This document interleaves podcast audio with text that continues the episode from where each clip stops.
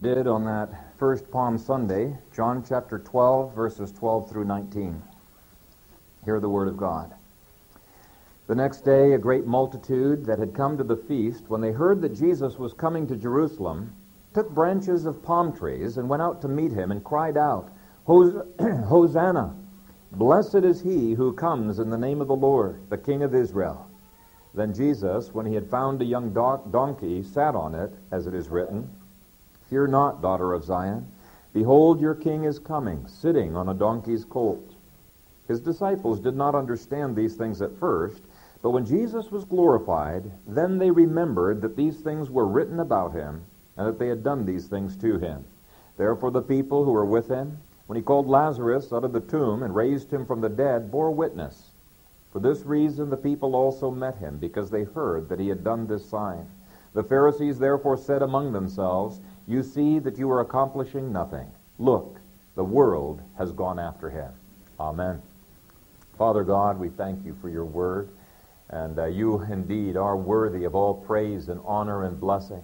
As uh, weak and as feeble as our praises uh, may have been, we pray that uh, through the mercies of the Lord Jesus Christ, through the empowering of your Holy Spirit, that they have been pleasing in your sight. And it is our desire, Father, to grow in our understanding of how to be a praising people. I pray that you would minister in our midst and that you would uh, be blessed as we seek to respond to your word with our thoughts, our attitudes, and uh, uh, with our words. And we pray these things in the strong name of Jesus Christ. Amen. You may be seated. In today's uh, sermon, I'd like to look at four reasons uh, why we ought to be praising God, even in the most difficult and painful of circumstances. Sometimes praise arises simply out of faith. We sure don't feel like it. But as we praise, it's reciprocal, and that praise engenders more faith. And uh, some people just have a hard time with that. They have a hard time uh, praising God when they don't feel like it. I remember the first time that I uh, praised God when I felt like complaining, and I felt very strongly like complaining, but I did it because I knew I was commanded to praise, and I believed in the promises of God by faith. And yet it felt rather strange to be doing so. It felt uh, very out of place, it felt odd, but it did wonders within me because as I started praising God, I felt a transformation happening within my spirit. And I tell you, there is nothing quite like praise to uh, encourage and to stir up more faith within us. There's nothing quite like praise to take bitterness out of our hearts. There's nothing quite like spending a season of time in praise to uh, reduce that anger that maybe has been starting to climb within us. Uh, praise is a, a powerful, uh, powerful tool, and it is not dependent on how we feel. It is not dependent on our circumstances. It is simply dependent upon the promises of God. And uh, from that time on, I began to notice all kinds of times in the Scripture where praise seems somewhat out of place. Uh, you can think of Job, who had lost his family and he had lost everything. And what did he do? It says, yes, he was mourning because he put on sackcloth and ashes, but he fell down and he worshiped God and he praised God. And people who look at that just think that's a little bit odd. It was really not until quite some time later, as he's had time to stew over matters, and as he's had time to uh, hear the negative affirmations of his counselors, that more and more uh, uh, uh bitterness creeps into his heart, and faith is diminished more and more, and you find him complaining uh, more and more. You can think of examples like Paul and Silas who are singing praises to God in the jail after they have had a beating of their life and their back is bleeding from all of the beatings that they've received, and yet they are joyous in God's um, uh, mercies in their life and the privilege even of being persecuted for his sake. It's a totally different perspective uh, that they had. You can think of Jehoshaphat. King Jehoshaphat has this enormous army that's coming against him, and here he is going out with his tiny little band singing praises to God for the Lord's victories. And it seems like the strangest thing. Why in the world would he be praising the Lord? And yet, by faith, they praised, and that faith engendered even a greater faith that accomplished a victory against God's enemies. In fact, they didn't even have to raise their hand. God uh, provided a miracle on their behalf. And so I want to look at this concept of praise and why Christ said that praise was so important in the lives of his followers on this uh, Palm Sunday. And I think you'd have to admit, from a human perspective, John chapter 12, it seems a little bit out of place. It's a very tense situation. In the previous chapter, verse 7, when the Jew, uh, Jesus says, Let us go to Judea again, the disciples said to him, Rabbi, lately the Jews sought to stone you, and are you going there again? When he says yes, they kind of look at each other and they say, oh, Let us go also that we may die with him. I mean, that's the attitude that they have, right? They, they can see that there's a lot of tension that's around them. Verse 7 talks about Christ being anointed for his burial. The Pharisees not only conspired to kill Jesus, but in verse 10, they conspired to kill Lazarus as well. Uh, he talks about his death in verses 23 through 26. He prays about his death in the next verses. Verses 37 and following show the incredible hardness of heart and the unbelief that was all around them. There's a lot to be discouraged about, and yet in verses 12 through 9, it indicates that Palm Sunday is preeminently a day of praise and thanksgiving and singing to the Lord. In fact, when the Pharisees try to uh, hinder uh, them from singing, he says, I tell you that if these should keep silent, the stones would immediately cry out. So I want to look at what is there about this day that would necessitate such praise. And I believe that there are four things and John's first reason for rejoicing is eschatology. It's the doctrine of the future. See, Jesus is not just king of the past and king of the present, he is king of the future. That's what eschatology is all about. He determines the future. And um, this whole passage gives hints of Christ's promise that he would build his church so invincibly and so irresistibly that even the gates of hell would not be able to prevail against the missions movement. Part of the resistance, in fact, part of the difficulties came because Satan is running scared. He is doing his utmost to stop what looks to him to be irresistible. Let me give you a, a, a quick listing of some of the hints of that worldwide triumph of the gospel in this chapter. First of all, verse 12. Most of the crowd that had come on this Jewish festival was from around the world. Josephus estimates that at these festivals there was uh, many as 5 million visitors from around the world. He says every nation had these Jews who were coming to this festival. And so this would have been an awesome, incredible experience as people from every nation are singing praises of the King of Israel. I mean, I'd be getting excited over what was happening uh, on that day. Uh, that was just a tiny foretaste of God's purposes for his kingdom. Psalm 72 promises every nation will be reached. Uh, Revelation tells us multitudes which no man can number are going to be singing his praises uh, from every nation, from every people group, from every tongue. A second testimony of God's worldwide blessing can be seen in verse 15. Now, Jesus knows why he's sitting on that donkey, but John has to explain it to us. And he does so by quoting Zechariah 9, uh, verses 9 through 10 which predicts that uh, even though Israel is going to be punished, the gospel is going to go forward in Israel and it's going to go forward to the ends of the earth. Now, let me read you the whole Old Testament passage. It says, Rejoice greatly, O daughter of Zion. Shout, O daughter of Jerusalem. Behold, your king is coming to you. He is just and having salvation, lowly and riding on a donkey. I will cut off the chariot from Ephraim and the horse from Jerusalem as speaking about uh, God's war against Jerusalem.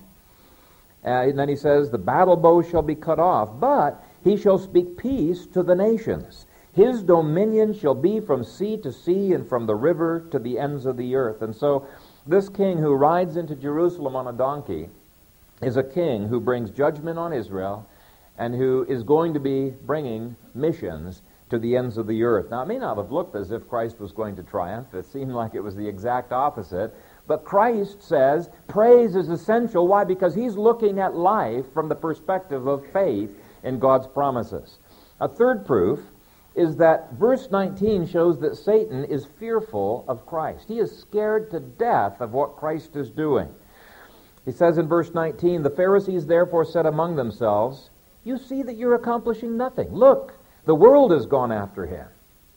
Despite all of their strategies of neutralizing what Christ was doing, they have been unsuccessful. Now, John does not include that statement by accident. This whole chapter he is crafting together by selecting different events and framing them in a way to encourage the people that are reading this, this chapter. The whole world is go, gone after him. It's a foretaste of things to come. Now, for the disciples, they're scared of the Pharisees. They think these Pharisees are unstoppable, but the Pharisees are scared of Christ. they think that um, he is unstoppable. I have an audio tape from uh, my seminary days. When I was going to seminary, I had a friend who took a membership in the American Humanist Association. And he did that so he could be a spy and just find out what kinds of things these guys were doing. Well, he brought me this tape of what had happened the week before. And this tape was outlining the strategy for neutralizing Christianity. If you want a copy of it and you want to listen to it, I, have got uh, a copy. But uh, how, how are we going to neutralize Christianity? And in the 18 years since I've gotten that tape, I think they've been fairly successful in carrying out a lot of their plans. But what I found so humorous in that tape is these guys were scared to death of a tiny group called Reconstructionists. Uh, they were not scared at all, and, and we're, we're that tiny group, right? And there's other groups across. The, they weren't scared at all of the moral majority because they uh, felt and predicted that uh, the moral majority eventually would peter out. They weren't uh, afraid at all of broad evangelicalism because they said that evangelicalism has compromised its basic principles so much that they're really not a threat. In fact, they have such a pessimistic view of the future that it almost neutralizes their effectiveness in any kind of a long lasting endeavor. They recognize this, these humanists. But they said, we need to be scared to death of these Reconstructionists. And uh, they said, we need to do everything we can in the media, in the courts, and in every forum where we have been successful in gaining uh, people who are positioned there. We need to do everything we can to destroy and to vilify the Reconstructionists. And they gave four reasons why we Reconstructionists were dangerous and why we might take over America. They said, first of all, American history is on their side because they can constantly appeal to what was going on in early America. Secondly, these Reconstructionists are not embarrassed by anything in the Scripture. They take the whole Scripture, including the law, and if you pick up the, the worst passages in the Bible, they, they praise the Lord for it. They're not embarrassed at all by it. And they said, thirdly, they've got an eschatology that just drives them because they believe they're going to win. And then the fourth thing is these guys are actually trying to apply the scriptures in every area of life. And uh, so I found it so ironic. Here are these humanists who are scared to death of us, and the Christians are scared to death of them. And I, I just think of the spies who went into the land of Canaan. Uh, they went to Rahab, the harlot's place, and what does Rahab say? She says that the Canaanites know that there's no way they can win against Israel. And so they go back and they report these spies, and what does Israel think? There's no way we can win against the Canaanites, right? And it took a later generation that had faith in the promises of God to accomplish great things. And so in this passage here, we've, we've got an indication Satan knows he's in trouble. He's in trouble, amen? And uh, we ought to have a faith that, uh, that Christ does, that it doesn't matter how grim things might look, the victory belongs to his people. Nor is it accidental that in the very next verse, John gives a little tidbit of information that might otherwise have been lost. Verses 20 through 22 give a fourth proof of this worldwide intention of the cross. Let's read that. it says, Now there were certain Greeks. Now that's very interesting because the Jews did not look real favorably upon Gentiles, but it says here there were certain Greeks among those who came up to worship at the feast. Then they came to Philip, who was from Bethsaida of Galilee, and asked him, saying, Sir, we wish to see Jesus. So, in a very literal sense, the world uh, coming after Jesus that the Pharisees talked about has already begun to happen. And what began back then has continued nonstop in such an encouraging way. I mean, secularists are really upset in Africa that Christianity is taking over Africa. Uh, you look at the statistics in Africa, this is such an encouraging thing. You look at China, and you see the, the, the, same thing, and that's one of the reasons I actually picked this passage, is because of the missions trip I'm going to be taking on May the 2nd. But uh, one um, article that I was reading uh, this past week said this. According to the statistics provided by the Chinese Christian Council, the Protestant Christian population in China is now over 40 million. In 1997, the total number of Christians was around 13 million. In eight years, it's gone from 13 to 40 million. It's just been a wildfire. It's been incredible, the growth of Christianity in that nation. And so there is great reason, from Christ's perspective, for people to be saying, Hosanna, you know, hallelujah, and to be thanking Father, Son, and Holy Spirit for what He is accomplishing in this earth. There's sadness that we have today in persecution, just like they had sadness and persecution back then, but through the eyes of faith, we see the victory. John continues to draw out this theme in the remaining verses. He speaks of Christ's glory in verses 23 through 33. Verse 23 But Jesus answered them, saying, The hour has come that the Son of Man should be glorified. So the hour of Christ's glorification is not postponed. No, uh, it, it, there's no separation between the time of his sufferings and the time of his glorification. It's precisely his sufferings that usher in the glories. That's why Peter says, uh, he talks about the, the sufferings of Christ and the glories that follow. And so this is the time in which Christ is more and more being exalted and glorified in the world. In verse 24, Christ gives a sixth reason that in the face of death there's much to praise God, and that is that much grain will be harvested. It's through dying that he brings in the great harvest. Most assuredly, I say to you, unless the grain of wheat falls into the ground and dies, it remains alone. But if it dies, it produces much grain. And much grain is exactly what Christ was promising. Verse 32 says, And I, if I am lifted up from the earth, will draw all peoples to myself. This he said, signifying by what death he would die. And so the eschatology of chapter 12 was designed to instill faith and encouragement in the lives of people who are reading this chapter. In verse 28, even the Father uh, utters with a thunderous voice these words I have both glorified it and I will glorify it again. Eighth, Satan's total defeat is prophesied in verse 31. Now is the judgment of this world. Now the ruler of this world will be cast out. Okay? I think we need to get into, into our heads that Christ's triumph is ordained to be snatched out of the jaws of defeat. I mean, it's in the times of suffering that God's, uh, uh, weak, uh, God's strength is made perfect. It's in our weakness that His strength is made perfect. And so the cross of Jesus Christ is everything that we need to defeat Satan. We don't need a second coming. We don't need anything else. The cross is designed to defeat Satan. It's designed to capture the nations from Satan's clutches. It is guaranteed uh, the salvation of this world. It says in Revelation 12 that God's people resist the dragon. It says they overcame him by the blood of the Lamb and by the word of their testimony. Now, there's one more hint that he rules the future, and uh, it's one more hint of eschatology, and that's in verse 32. I, I guess I already read it ahead of time. And I, if I am lifted up from the earth, will draw all peoples to myself. So here's the important thing we need to keep in our mind. When Jesus rode into Jerusalem on that donkey, it was not an empty gesture. It was not just a theoretical kingship. No, he was entering in, declaring himself to be the king who was going to take the conquest of the world. This was the joy that was set before him that enabled Jesus to endure the cross, and it's the joy that is set before us that enables us to en- endure the persecution and the slander and the pain and the suffering that we face. Because nobody wants to be involved in a war that you know you're not allowed to win. You know? A Vietnam type of a war. I mean, people were so discouraged. That's a frustrating thing to be involved in that. But there are many people who have gladly laid down their lives in a good cause that they know will triumph. And that's exactly what God says is the cause. What's a good fight? He says, fight the good fight. I don't know of any good fight that I didn't win. it was a bad fight if I lost. Fight the good fight. He wants us, and He wants the church to win.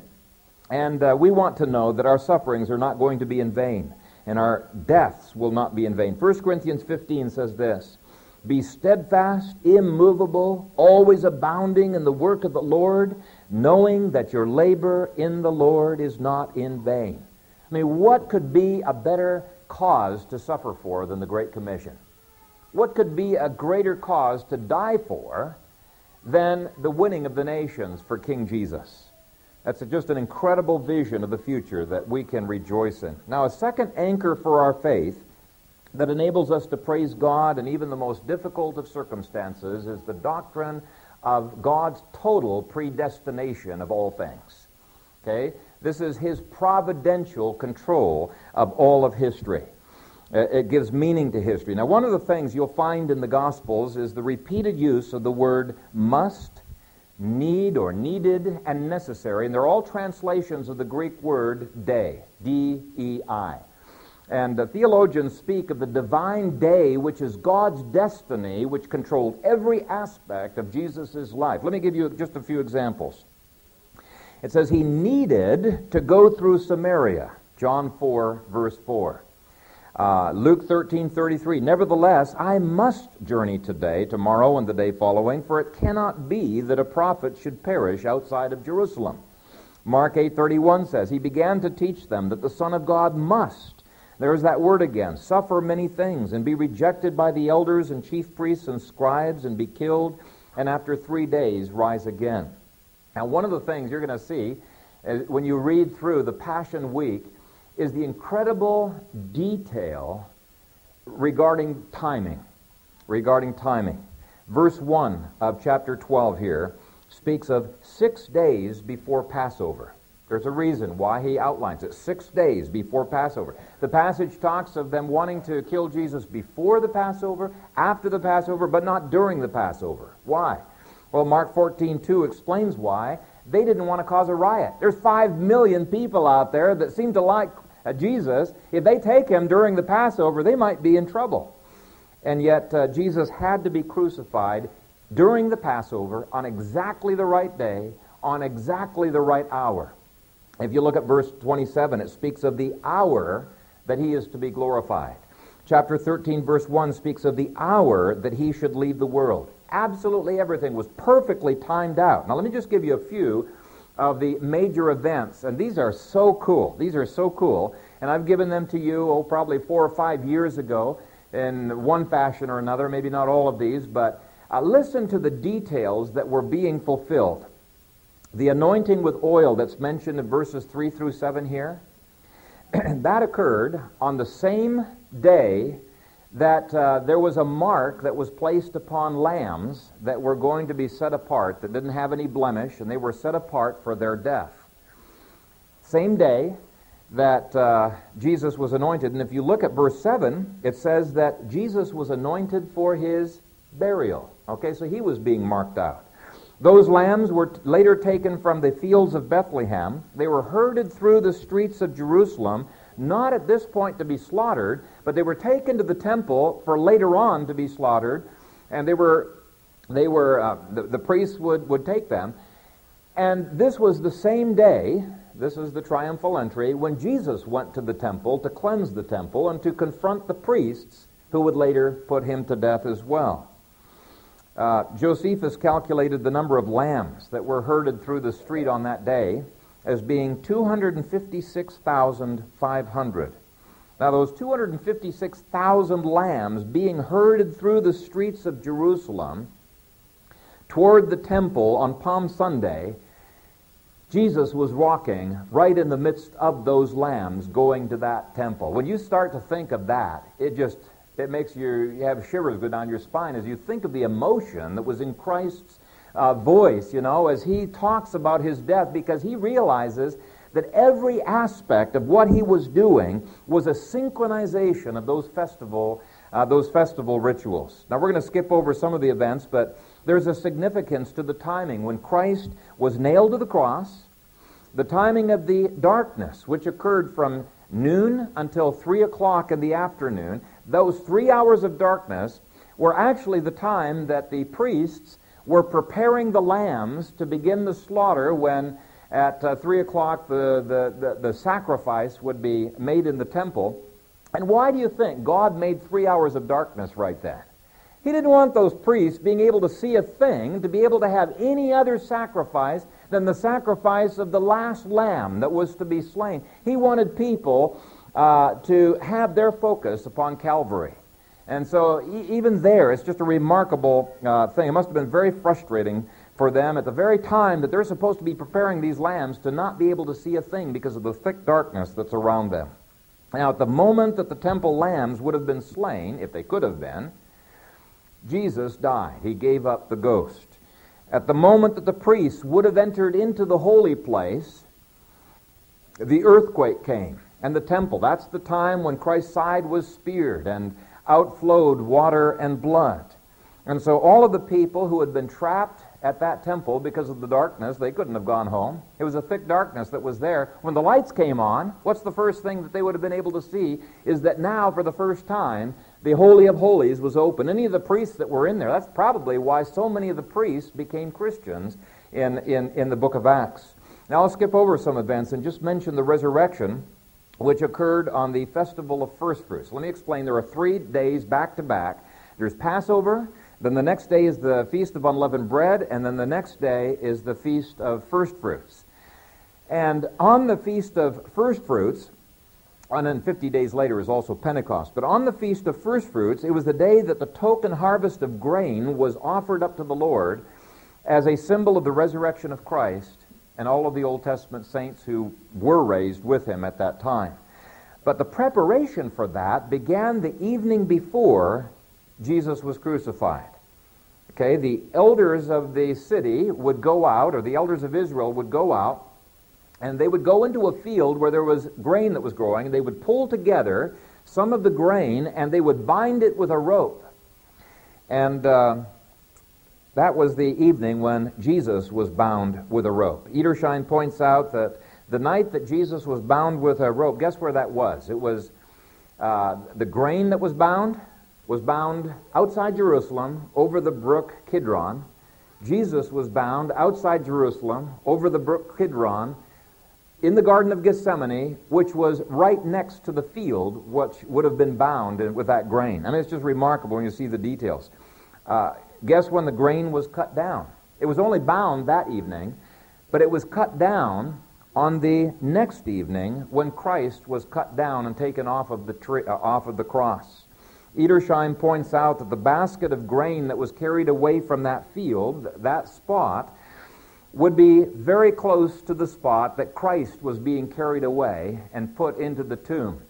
And just as that that, that uh, grain was in that omer basket for three days and for three nights. Jesus was in the tomb for three days and three nights. And then on the festival of first fruits, they would uncover the basket, they would take out the grain, they would beat it, they would thresh it, and then they would heave it up and they would offer it up before the Lord. Well, that's the day that Jesus' body is glorified and presented as, uh, as perfect before the Lord. And so there's all kinds of little details from the Old Testament that Jesus was fulfilling to the T. That, those things, I just gave you enough to show you. There was nothing that was an accident.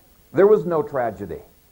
Okay? No tragedy. This was something that was planned from the foundation of the world, and nothing in this world was able to stop it. The Pharisees tried. They tried real hard.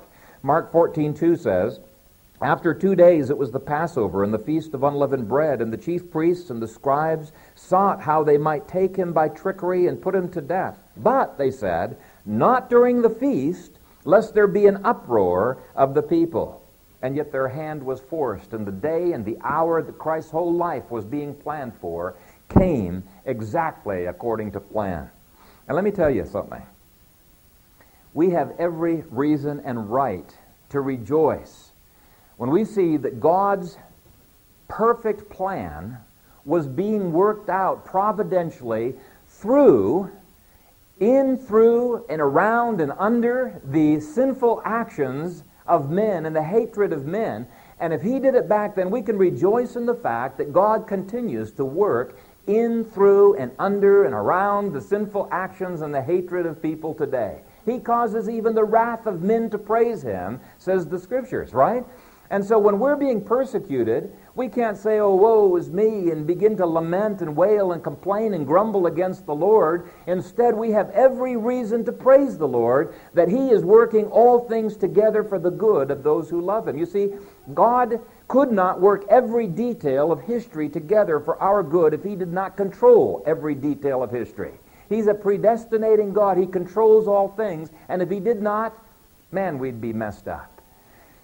And so, if you have difficulty praising the Lord because of some of the frustrations that have come against you, one of the things I would encourage you to do is meditate on the fact that He controls all of history. He is the ruler, He is the king of history. So He's the king of the future, that's eschatology. He is the king of history, that's predestination and providence. And just read the book of Esther, and it'll, it'll show you how even though they are to blame, they are motivated by their sins, yet God somehow mysteriously is able to work all of those things together in a marvelous way. To me, this is an encouragement for praise.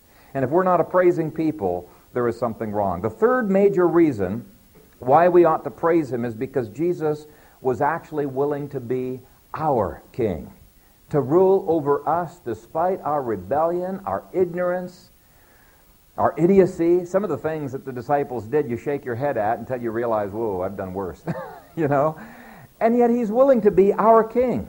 In light of our failures, this is just absolutely amazing. Now, what I want to do is I just want to contrast Christ with Moses for a moment.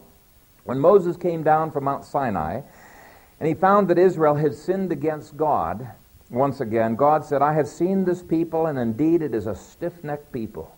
Now, therefore, let me alone that my wrath may burn hot against them, and I may consume them, and I will make of you a great nation. So he was offering to wipe Israel off the face of the map and to raise up a new nation to Moses.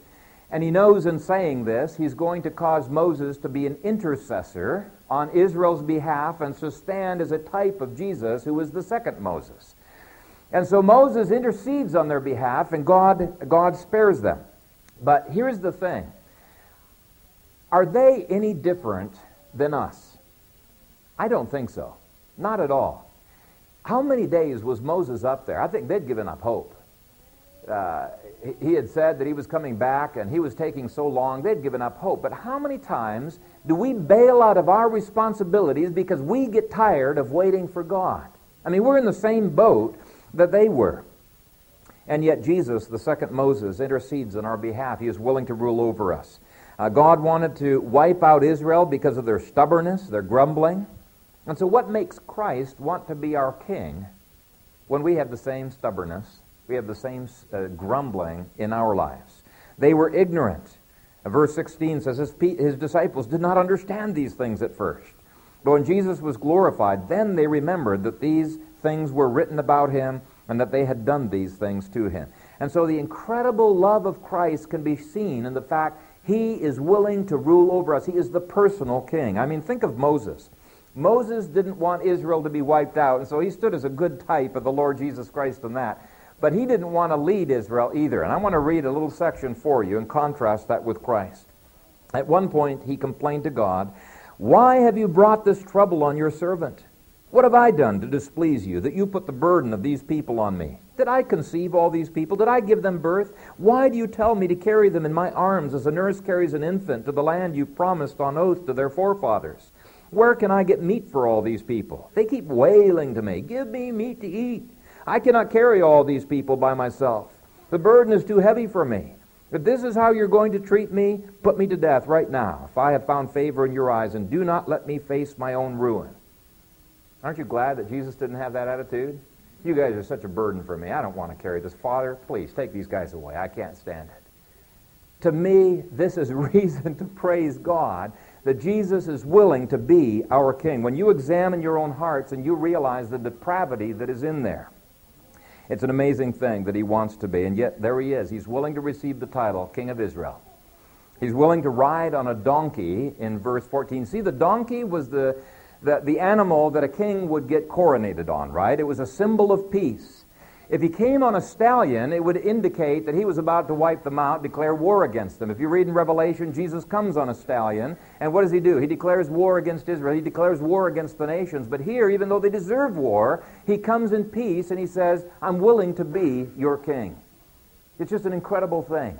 And it just blesses my heart when I, when I deserve his warfare against me, and yet uh, he gives forgiveness and salvation and peace. If you're ever depressed, if you need reason for joy, meditate on the fact you're not a burden for the Lord. He's willing to rule over you. He cares for you. He rejoices over you as a, a groom rejoices over the bride. And so we can say, Hosanna, hallelujah, praise be to Father, Son, and Holy Spirit. A last anchor for our faith, if you've got trouble in praising God, is that this king's love is a sacrificial love. He loved us so much, he was willing to die for us. And so it's a sacrificial love. Speaking of Christ's first coming, Psalm 118 says, Blessed is the one who comes in the name of the Lord. And if you look at verse 13, you'll see that these people who were singing praises were quoting that psalm. They were quoting that psalm. But the psalm goes on to say, Blessed is the one who comes in the name of the Lord. We have blessed you from the house of the Lord. The Lord is God, and he has given us light. Bind the sacrifice with cords to the horns of the altar. You are my God, and I will praise you. You are my God. I will exalt you. Oh, give thanks to the Lord, for he is good, for his mercy endures forever. And so Psalm 118 wants us to be praising and rejoicing the Lord at the very time that this lamb, Jesus, is being tied to the horns of the altar to be sacrificed. Why? Because it shows the incredible mercy and the incredible love that he has toward us. It's a sacrificial love. Another passage which prophesied Palm Sunday and is quoted in verse 15 is Zechariah 9, verse 9. Uh, Zechariah 9 records that Jesus is coming on the colt of a donkey into Jerusalem, and then he says, As for you also, because of the blood of the covenant, I will set your prisoners free from the waterless pit. Return to the stronghold, you prisoners of hope. Even today I declare that I will restore double to you. And so his atonement, his sacrifice that these pilgrims were unwittingly uh, singing to Jesus, singing about him, uh, are, are one of the highest reasons why we should be a praising people, no matter how bad your lives might appear to be right now. Nothing is, is as bad as if you were sent to the waterless pit, to hell. And we ought to meditate on that. You start grumbling over the, the, the, problems that are in your family, the problems that are in our nation, the uh, lack of finances, or whatever it may be. Meditate on how much worse things could be. You could be in the waterless pit in hell. And yet God, in His mercy, has saved you. Now, if you go through life with little reason to praise, what you might want to do, just as a little exercise, is to walk your way backwards through those four points. First of all, ask yourself, am I really saved? If, I, if I'm never praising God spontaneously during times of pain and difficulty and persecution and suffering, if I'm not praising God then, am I really a believer? You know, uh, wicked people can praise when things are going great. But it's believers who praise when things are going bad. And so we need to ask, am I truly a believer? Because once we have been saved and been transferred into the kingdom of light, we have every reason to be praising Him because of that transfer out of darkness. And so, if you do not yet know the Lord Jesus Christ as your Savior, what I pray is that you would say, Lord, I cannot save myself. I am a sinner, and I know that unless Jesus is my substitute, I am without hope. And so I cast my sins on Jesus because he came to pay the penalty for my sins. And I receive his righteousness by faith. And I pray, as I put my faith in Jesus, that you would receive me, Father. That's the first step. Now, if you are a believer and you still see no reason to praise God, then it may be that your problem is that you do not have the third point present in your life. You're resisting the rule of God in your life. Let me tell you, that's a sure way to misery. Satan wants us to believe that if we follow our own self interest, that's when we're going to be happy. But Jesus says the only way to have your cup of joy so full to, that it's overflowing is as you submit to the kingship of Jesus, as you allow Him to reign in your life. You submit. In fact, one of the things I do frequently in my devotions is I kneel on the floor, I put my head on the floor, and I say, Lord, put your foot on my neck. I'm your bondservant. But I tell you, it brings great joy when you know he's received you as, your bond, as his bondservant. but there is no greater joy than serving Him. Or it may be uh, that you lack the trust of Romans 8:28 that all things work together for your good. You might say, I can't believe that God controls everything, that he predestinates all of history. Well, then you're never going to have the comfort of Romans 8:28 and being able to see, you know, this painful thing that's come into my life, this disease that's come into my life is something God intends for my good. And I want to learn from this thing, and I praise you, God, for giving this thing to me. And so one of the things that you may need to do is to say, Lord, I repent of my desire for independence, and I want you to be the predestinating God.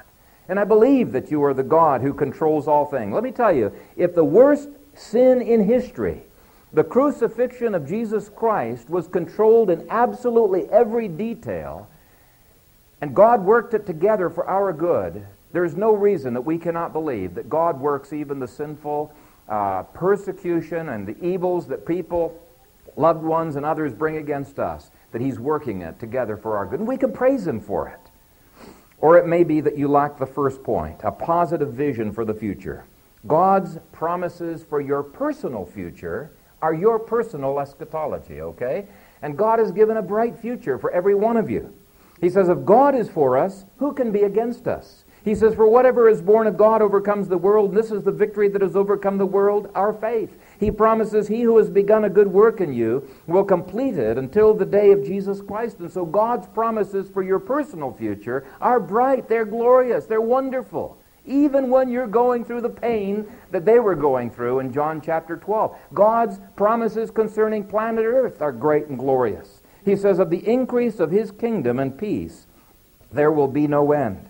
He promises, I will build my church and the gates of hell will not prevail against it. And so my prayer this morning is that these four anchors for your faith would uh, take root in your life and cause you to be a praising people.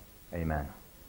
Father God, we thank you for your word, and I pray that it do, would do its work in our lives that the Holy Spirit would take an industrial size uh, stapler and staple these things into our hearts so that we could not get rid of them. Father, I pray that you would make us to be a praising people. Father, when we look at Israel and we see over and over again that they were a grumbling, complaining people, and it grieved your heart, Father, I know that you are grieved with us when we constantly complain and, and sputter and whine and and cry. And Father, I pray that you would help us to so show forth the grace of the Lord Jesus Christ in our lives that even when we're stepped on, we praise.